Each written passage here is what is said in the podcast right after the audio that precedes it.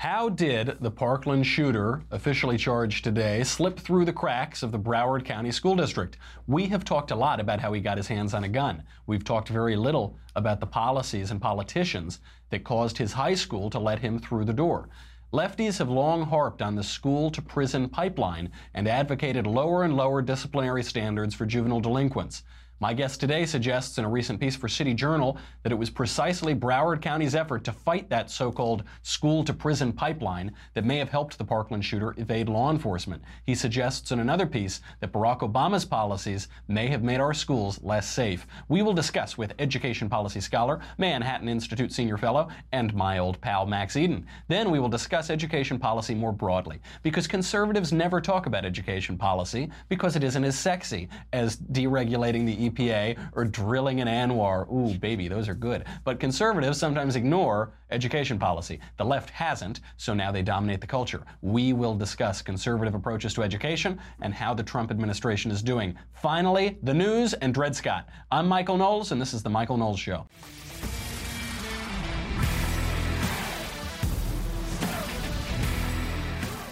And before we get to any of that, we have got we got to keep the lights on in here, and we have to tell you about a wonderful sponsor of this show. And I like this because it has an Italian name, so just just that alone really draws you into it. This, of course, is Da Vinci, and I have to deal with this a lot because when you are uh, traveling, you're in a different city, you're away from your office, you're away from your home, you uh, need a place to hold a meeting, you need a place to work.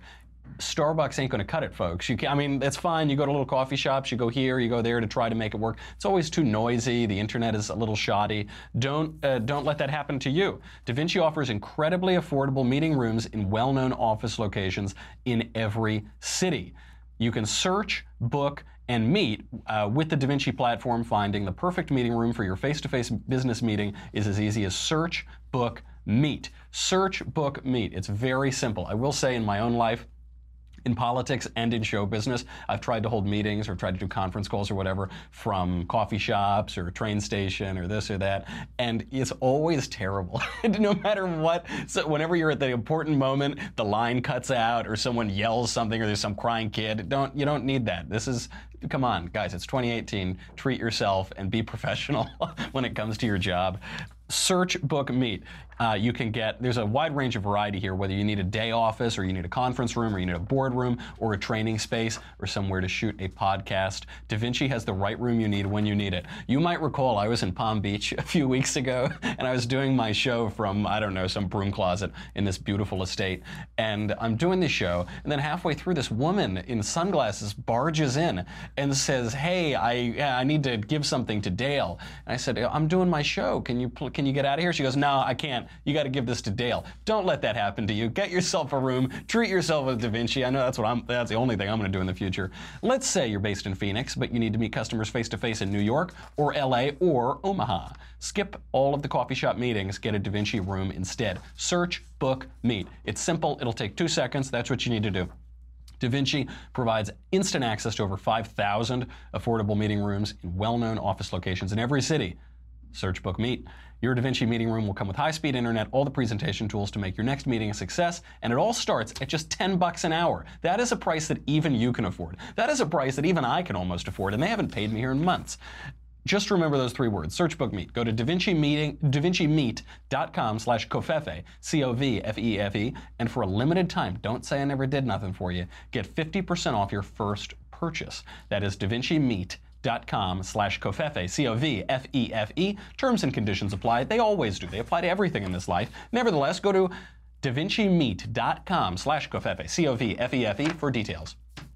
All right. Let's get into this. Uh, just a little context. Do you remember that interview of Sheriff Scott Israel a week or so ago where he said he was doing an amazing job, even as he explained that he failed in every single aspect of his job and his cowardly deputies wouldn't even go into the building where the shooting was happening? Uh, in, in that interview, there was a largely overlooked part where Jake Tapper presses him on what new law, uh, what new lax law enforcement policies uh, uh, played, what role they played in this shooting. Here is Sheriff Israel.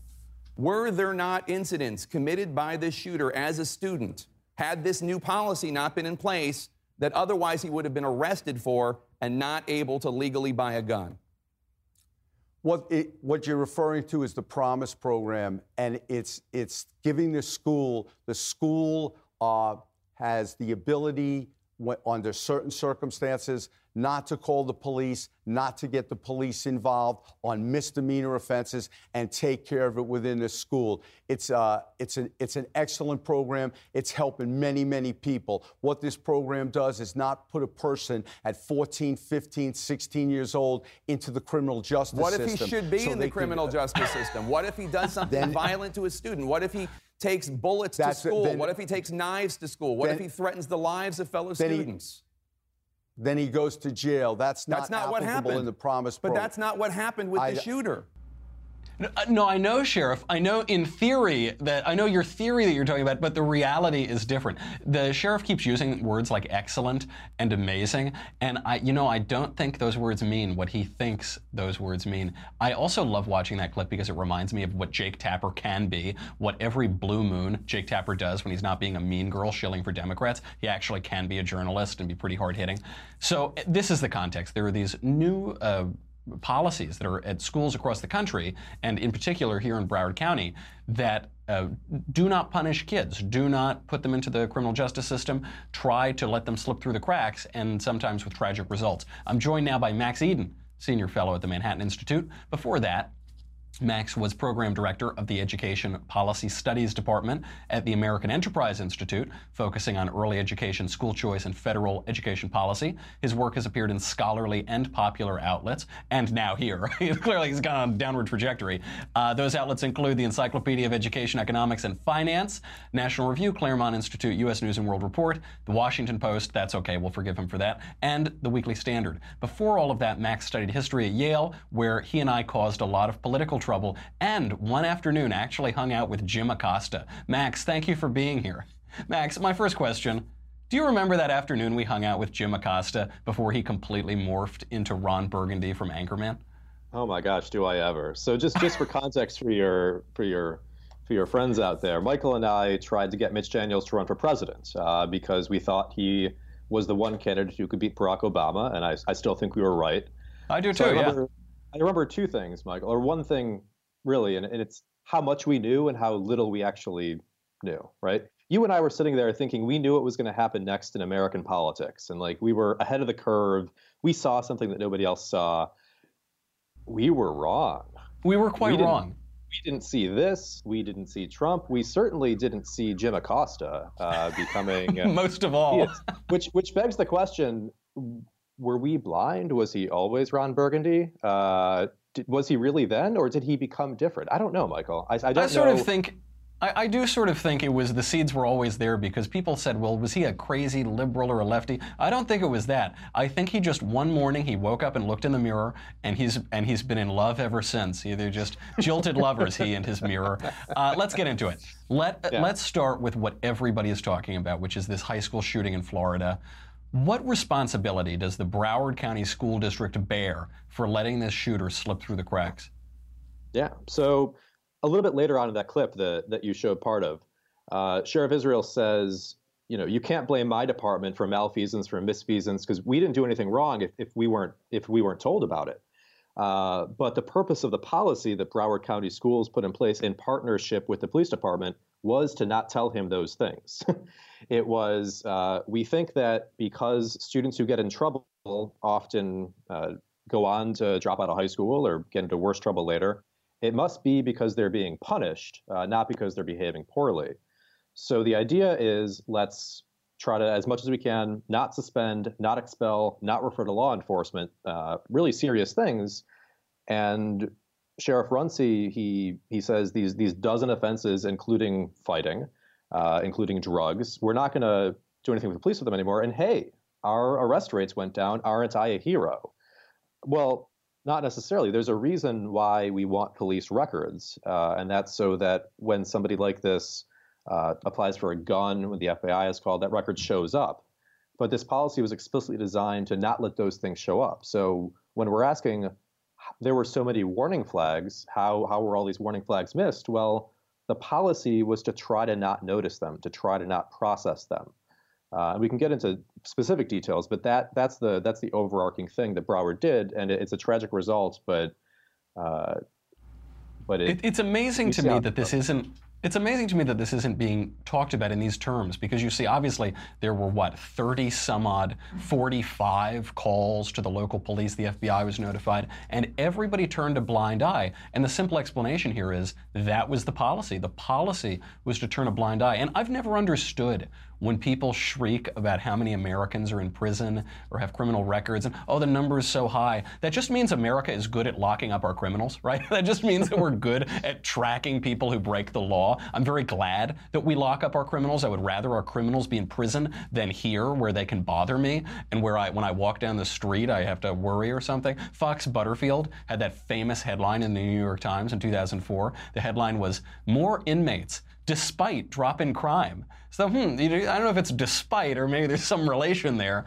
In another piece, not just on uh, Broward County, you say that Barack Obama's administration made schools more dangerous. How did this happen at a federal level?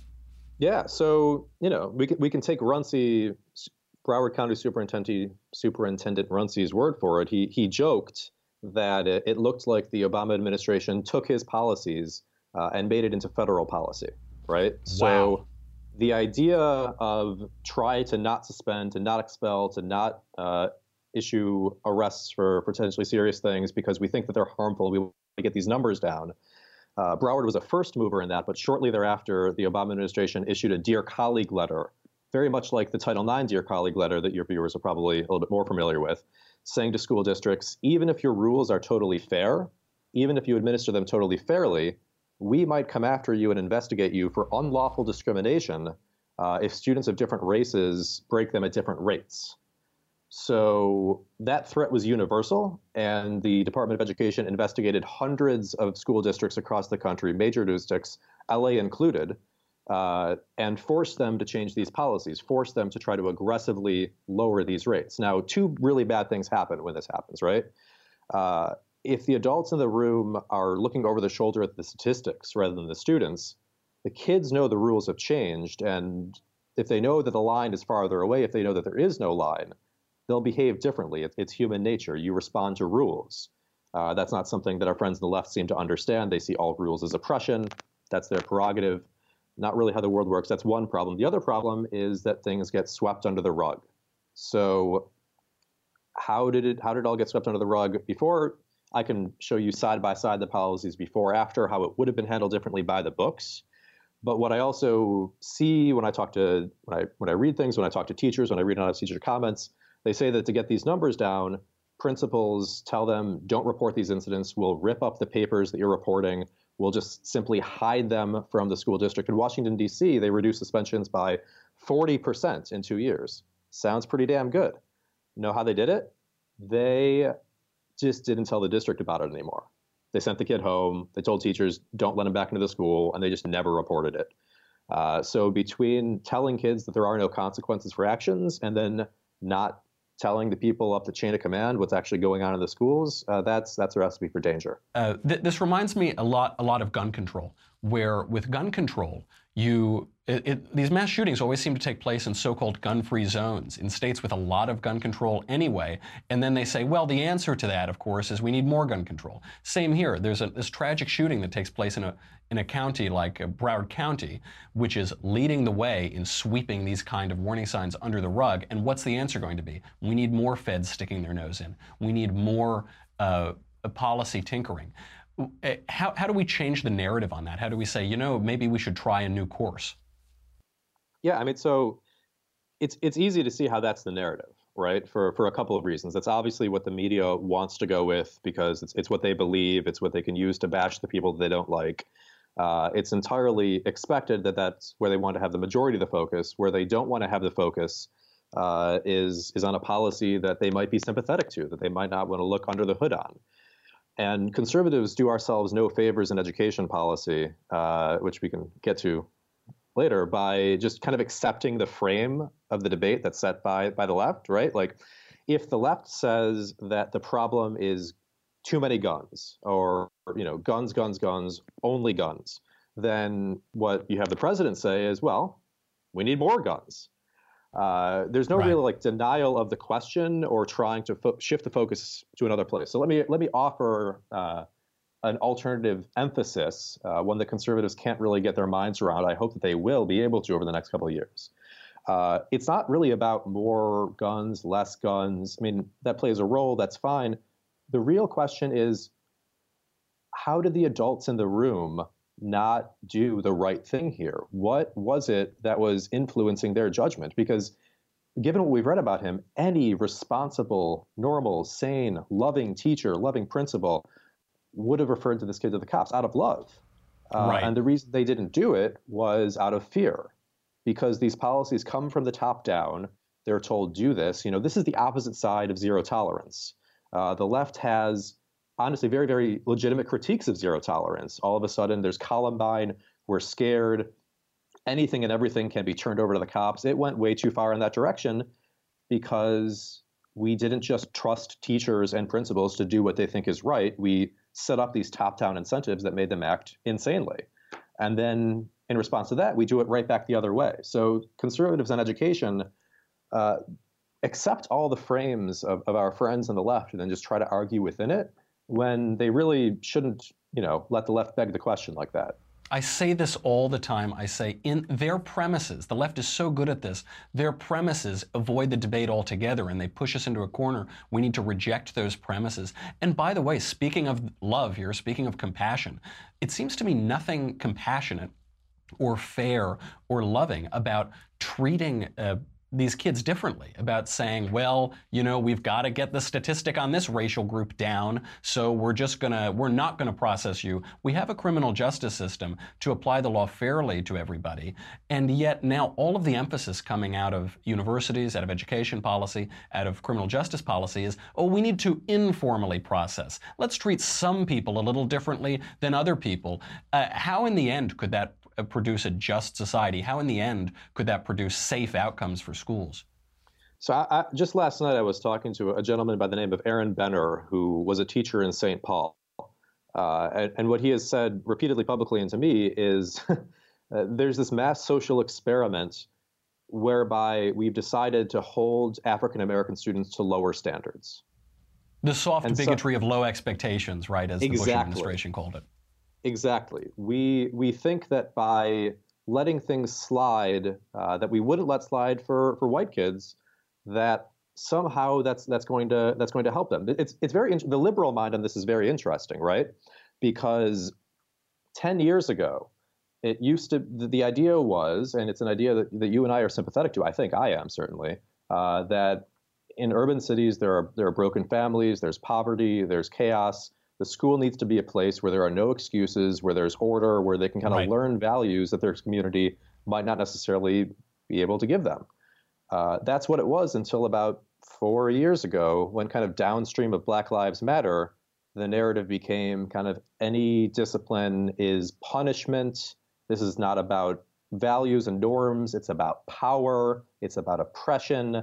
Uh, and, and once you once you go down that road, it, it's very very difficult to get out of. But uh, but once you're there, if, if if that's what you're presenting to children, that that we have to hold you to a lower behavioral standard because we're oppressing you, right. that is what builds the school to prison pipeline.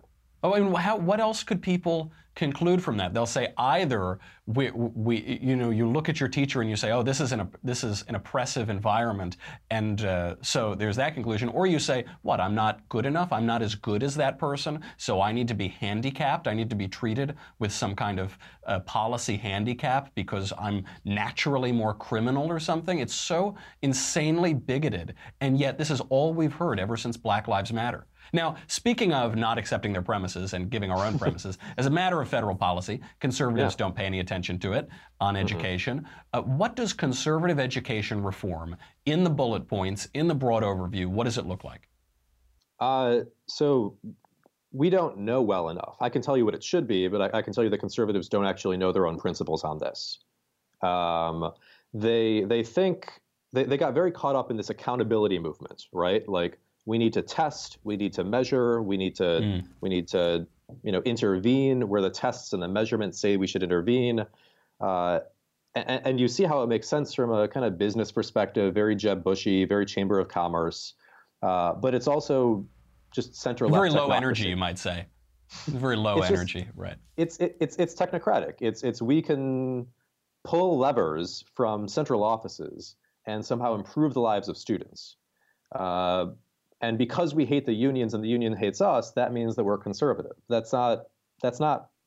I'm hoping that we're getting out of that, uh, and I'm hoping that DeVos is going to help us get out of that. We can talk about that in a second, uh, because the real conservative premise, right, is is is, is Hayek, is Burke, is the inability of of distant bureaucrats to actually regulate affairs correctly, is the utter uh, centrality of, of letting small groups form their own cultures and inculcate their own values with the freedom and flexibility to do so.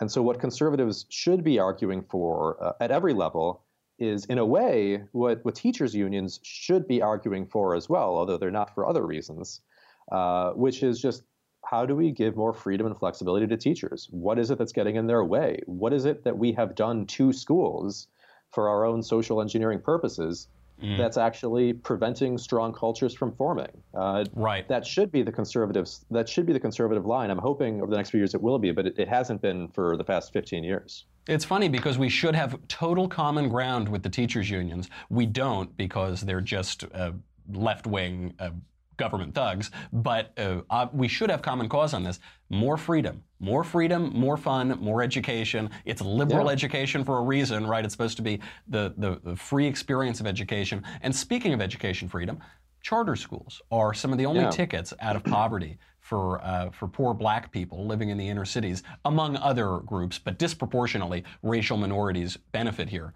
Why does the NAACP oppose charter schools? Yeah, um, I I I put two reasons out there. Um, one reason is that they have a fair degree of connections with uh, with teachers unions. There there's dues collecting things going back and forth. Uh, there are financial interests at play. So teachers unions are broadly anti-charter uh, because it, it's a threat to their monopoly, and that you know means people that they can influence will probably take that stand. The other thing is what kind of what I was saying earlier, an offshoot of it is it's it's this kind of inversion in the way that folks in the left view uh, view education, view life, view culture. It, it, used to be that these no excuses charter schools uh, were seen as as as the way to transmit bourgeois values to to students who had broken home backgrounds. But it has since become uh, another tool of oppression Mm, right. And and if you view if you and, and, and there are there are ways in which I'm, I'm I'm sympathetic to the case too, and this is where where kind of small c conservatives and and and teachers unions and uh, you know the, the constituents of the NAACP, if not the NAACP themselves, uh, could come into line. Is that uh, you know maybe there is a problem in charter schools. I've certainly argued this that they're too top down, that they're too by the books, that they don't really empower the communities which they were intended to do. Um, so it's it's a twofold problem. One I'm less sympathetic to. One I'm more sympathetic to. I'm less sympathetic to the notion that these schools are actually harming these kids. This is not what the test scores show. That's not the way the outcomes show. I'm more sympathetic to the notion that charter schooling was supposed to be a means of decentralization, choice, empowerment, and has quite frequently ended up being something that an outside group comes and just layers something else uh, right. on a group of people that they don't really know, understand, have a connection to. Right. And and in terms of instilling those values, a, a, former role of the school, now of course the culture has lost faith in its own values. It's it's cracked its own premises, and so you end up with m- moral chaos, for lack of a better term. Now those lefty kids in Parkland, whom CNN has been prostituting for the past several weeks, uh, just walked out on Education Department Secretary Betsy DeVos for whatever reason. Who knows? This brings up a question. I don't really care about the protest or the walkout or whatever. What I do care about is how is Betsy DeVos doing? She's doing all right. Um, you know, she she was off to a off to a hard start, to say the least. Uh, you, you couldn't ask for a worse way to to get through your nomination process. She hit right. every major interest group. Right. She hit the teachers unions. She hit the uh, she hit the disabilities lobby because she didn't quite know what the law was or didn't seem to know what the law was. Uh, and maybe most importantly, she hit the memocracy, right? It became a social media thing, uh, and that hobbled her right out of the gates. Uh, I really like. I'm sorry to interrupt. I love the word memocracy. I think I'm going to re-register from a Republican to a memocrat. But please go on. please, please do. Um, I think I think that is the conservative future, but we can discuss that later. Maybe. Um, so she started. She started hobbled in the public sphere, and quite frankly, she started without experience uh, and without experienced hands around her. Uh, my my old boss Rick Hess would sometimes, it's not a joke because it's true, say that the center the center of the education reform world is two standard deviations to the left of America, mm. right? So even the people who are kind of on the right of the movement, Trump really, really, really icky to them, didn't want to do it. Uh, staffing problems within the White House didn't help either. So she hasn't gotten that many good people around her, and she had a very steep learning curve to go through.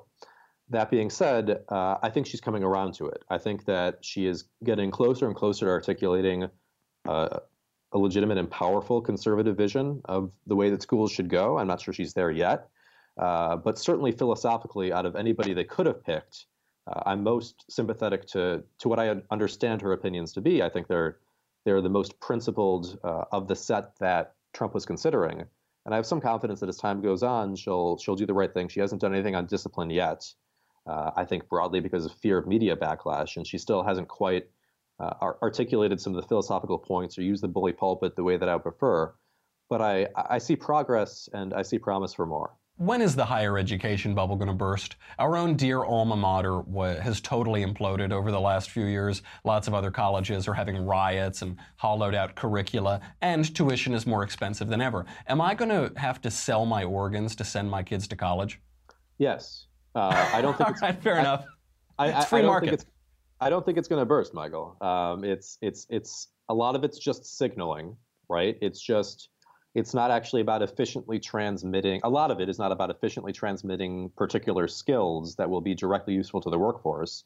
Uh, it's about you and I went to Yale, and and you know the fact that we went to Yale versus a place that's not Yale is what makes a lot of difference. Right, uh, social not, networks, old boys club, r- brand name, yeah, sure. Resume line. That's that's not going anywhere, and, and unfortunately, Republicans are not uh, up to the task of doing what they should on this. It's like, how much more could we ask uh, college campuses to antagonize everything about America, uh, and still have, uh, and yet still have Republicans in the House, Republicans in the Senate, not really rein in their funding at all, right? Right. Like why is higher ed costs out of line? This is a huge debate, uh, has been a huge debate.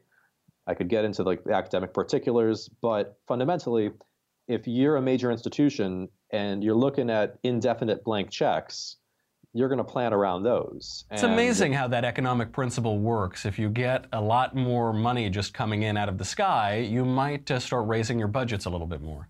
You might. Um, and the Republican Congress has shown no willingness to significantly turn the spigot, right? Because they're scared of the, the media criticism and, and you're hurting students. Uh, and, you know, some tough love might be in order. Some real uh, limitations of, of financial aid instruments would be in order. But I don't have a great deal of confidence in the Republican Party to do that. And so I don't have right. a great deal of confidence that college will be more affordable for your kids. So you can you can deal with one kidney. That's fine. Um, uh, yeah, I can live with that. You, I, even one lung. I think. Although I smoke a lot of stogies, I probably need both of them. Yeah. On the broader point, before I have to let you go, conservatives yeah. are accused of being anti-intellectual, usually by people who wouldn't know Socrates if he hit them on the head with a chalice of hemlock. The right points out that the real anti-intellectuals are the lefties who are running the universities and taking Shakespeare out of English department syllabi. For conservatives who don't just want to read Howard Zinn or memorize the ever expanding list of invented gender pronouns, mine, by the way, are my lord, uh, how do you recommend that they educate themselves and their children? You know, Mike, I don't know that we ever talked about this, but I had a little existential crisis uh, first semester sophomore year because I, I was taking Spanish, I was taking constitutional law, I was taking intellectual history since Nietzsche, and like constitutional law was kind of a joke. There has been no intellectual history since Nietzsche. So what do I what do I have? Uh, I had ancient Greek history with Donald Kagan, right? I had Plutarch, I had Thucydides, I had Aristotle. I had a, a vision of the good, a vision that there was a good, a vision that virtue existed, and and that vision was what kind of tantalized me to to explore more thoughts and, and questions. So I think you know, again, like conservatives cede the premise of the left. Even when we talk about this stuff, we we talk about it as like reacting to these campus crybaby. We don't even know these kids anymore, Michael. The kids yelling at those professors, they You're weren't right. our peers. They've changed. Right? We react to them rather than put forward, uh, no, virtue exists, the good exists, they're outside history, they're in our nature, they're designed by our creator, uh, and it is our duty to be the most human that we can be to study the best that's ever been written and said. So That's right. It's a great point. And virtue exists. If we just say that, there's a good book, uh, you know, a really great entry point into all of this thought by Alasdair MacIntyre called After Virtue. Yeah, that's yeah. Reasons and reasons to vote for Democrats is the other one. You read those two books, you'll have a good entry into the history of Western intellectual thought. Max, I got to let you go. We got to get off of Facebook and YouTube if they weren't already censoring us. Thank you for being here. We'll have to catch up next time I'm in your town. Please do. All right, Later. see you, pal. Sorry, guys. We have so much news to talk about. I'm going to fly through it. We've got to go through the Texas primaries, and I want to make one point on Dred Scott. But before we do any of that, I've got to say goodbye to Facebook. I said goodbye to YouTube a long time ago. It's, it was tearful, it was tough, but we have to do it. Uh, if you're on thedailywire.com, th- thank you very much. You help us keep the lights on. You help keep Covfefe in my cup. If you are not a subscriber, please do it. It will cost $10 a month, $100 for an annual membership. You'll get me, you'll get the Andrew Klavan Show, you get the Ben Shapiro Show, you'll get the conversation that's coming up very soon, March 13th. Ben Shapiro himself, 5:30 Eastern, 2:30 Pacific, featuring the one and only Ben Shapiro. Many can watch it, but only subscribers can ask questions. Many are called, but few are chosen. It is a live Q&A. You can ask Ben questions, which he will hear for everyone uh, which you will answer for everyone to hear. It will stream live on the Ben Shapiro Facebook page, the Daily Wire YouTube channel, and it will be free for everyone to watch, but only subscribers can ask the questions. And presumably it'll only stream on YouTube as long as they don't cut us off. To ask questions as a subscriber, log into dailywire.com, head over to the conversation page, watch the live stream. After that, just start typing into the Daily Wire chat box where Ben will answer questions in the order that they are posted. Once again, Subscribe to get your questions answered by Ben Tuesday, March 13th, 5:30 Eastern, 2:30 Pacific. Join the conversation. Forget all that. None of that matters, obviously. Who cares? What we really care about are the leftist tears tumblers. This is some important stuff, folks. When we start blaming Barack Obama's education policies for making schools less safe, they are going to cry like they haven't cried since November. Make sure you get this. It's FDA approved to hold your hot or cold, salty, delicious leftist tears. Go to dailywire.com. We'll be right back with all the news.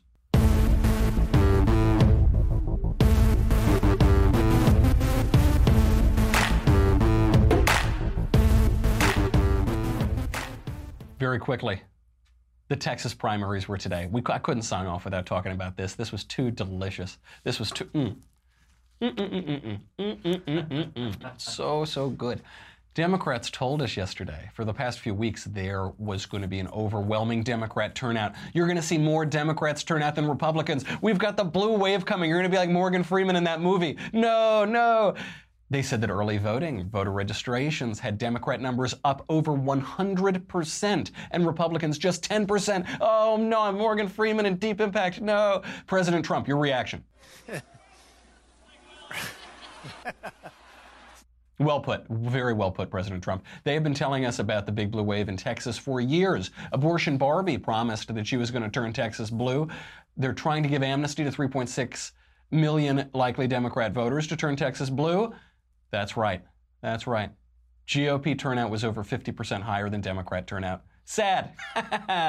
Over 50% higher. In the gubernatorial primary, Republicans broke their own record for the highest turnout in history. Republicans cast just about 1.5 million votes yesterday. Democrats just a little over a million. Sad. Absolutely dreadful turnout for Democrats. In 2002, Democrats had a great year. They cast more ballots in those races than Republicans. This year, 50% down. Sad. For the Senate race, Ted Cruz's Senate seat, Cruz picked up 85% of the GOP vote. His next closest competitor was Mary Miller, who picked up 6%. Mm, looking pretty good for Ted Cruz.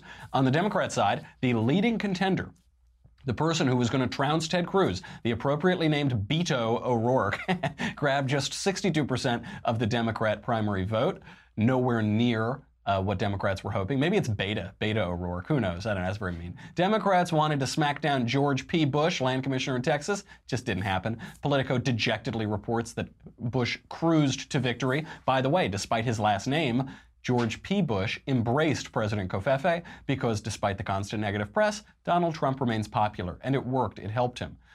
Another takeaway from this, great news. Uh, I mean, I guess it doesn't really matter because we're out fundraising Democrats too, but the money didn't really matter that much three Democrats who led the way in fundraising throughout 2017. They didn't even reach the runoffs in top tier congressional races. Ed Meier, a former Obama State Department official, he led all of his opponents in fundraising. He ended up in fourth place. Womp womp. I'd also like to, so that this is all good. By the way, the GOP should remain terrified. All of history is telling us that we're going to get clobbered in November. But one good aspect of this Republican conservative exuberance is I think we're paying attention. I think we actually might turn out to vote, but you've got to do it if you want to win. And if we win, man, we're going to need to make like a triple, a gallon-sized leftist tears tumbler just to stay safe. One final point I'd like to make, it's a quasi-historical point on this day in history. Yesterday was the 161st anniversary of the Dred Scott decision. Uh, the Dred Scott decision is regularly considered one of the worst decisions in American Supreme Court history. It basically declared that black people can never become citizens if they have any slave ancestors, slave or free.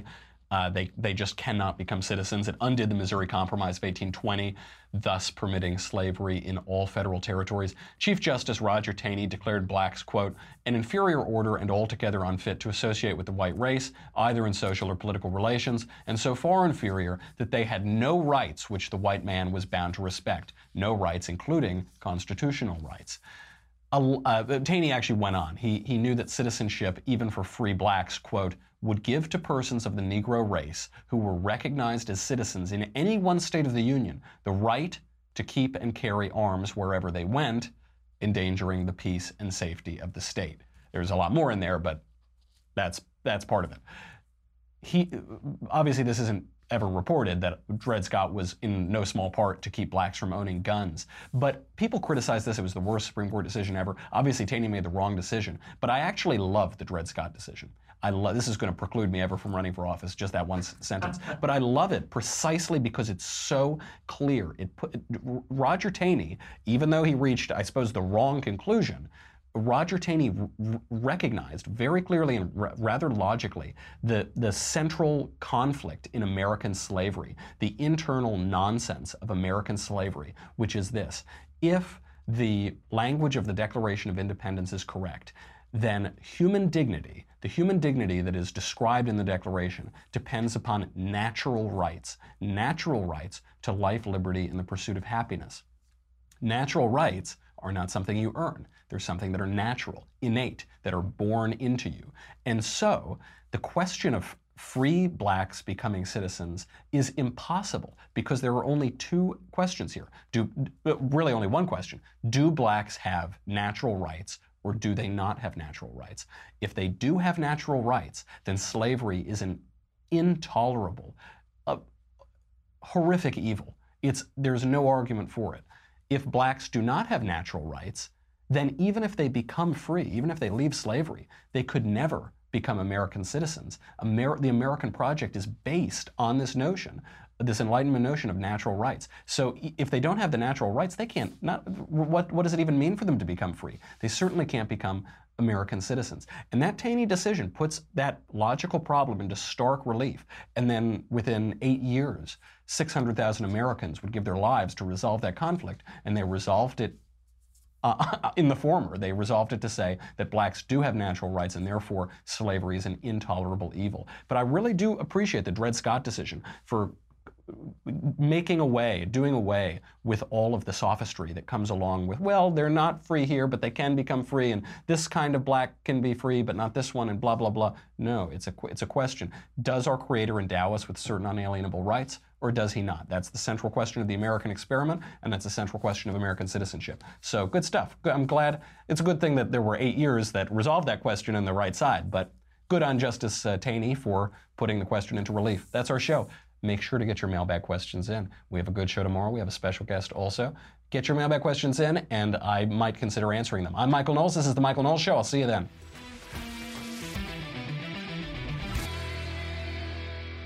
The Michael Knowles Show is a Daily Wire forward publishing production. Executive producer Jeremy Boring.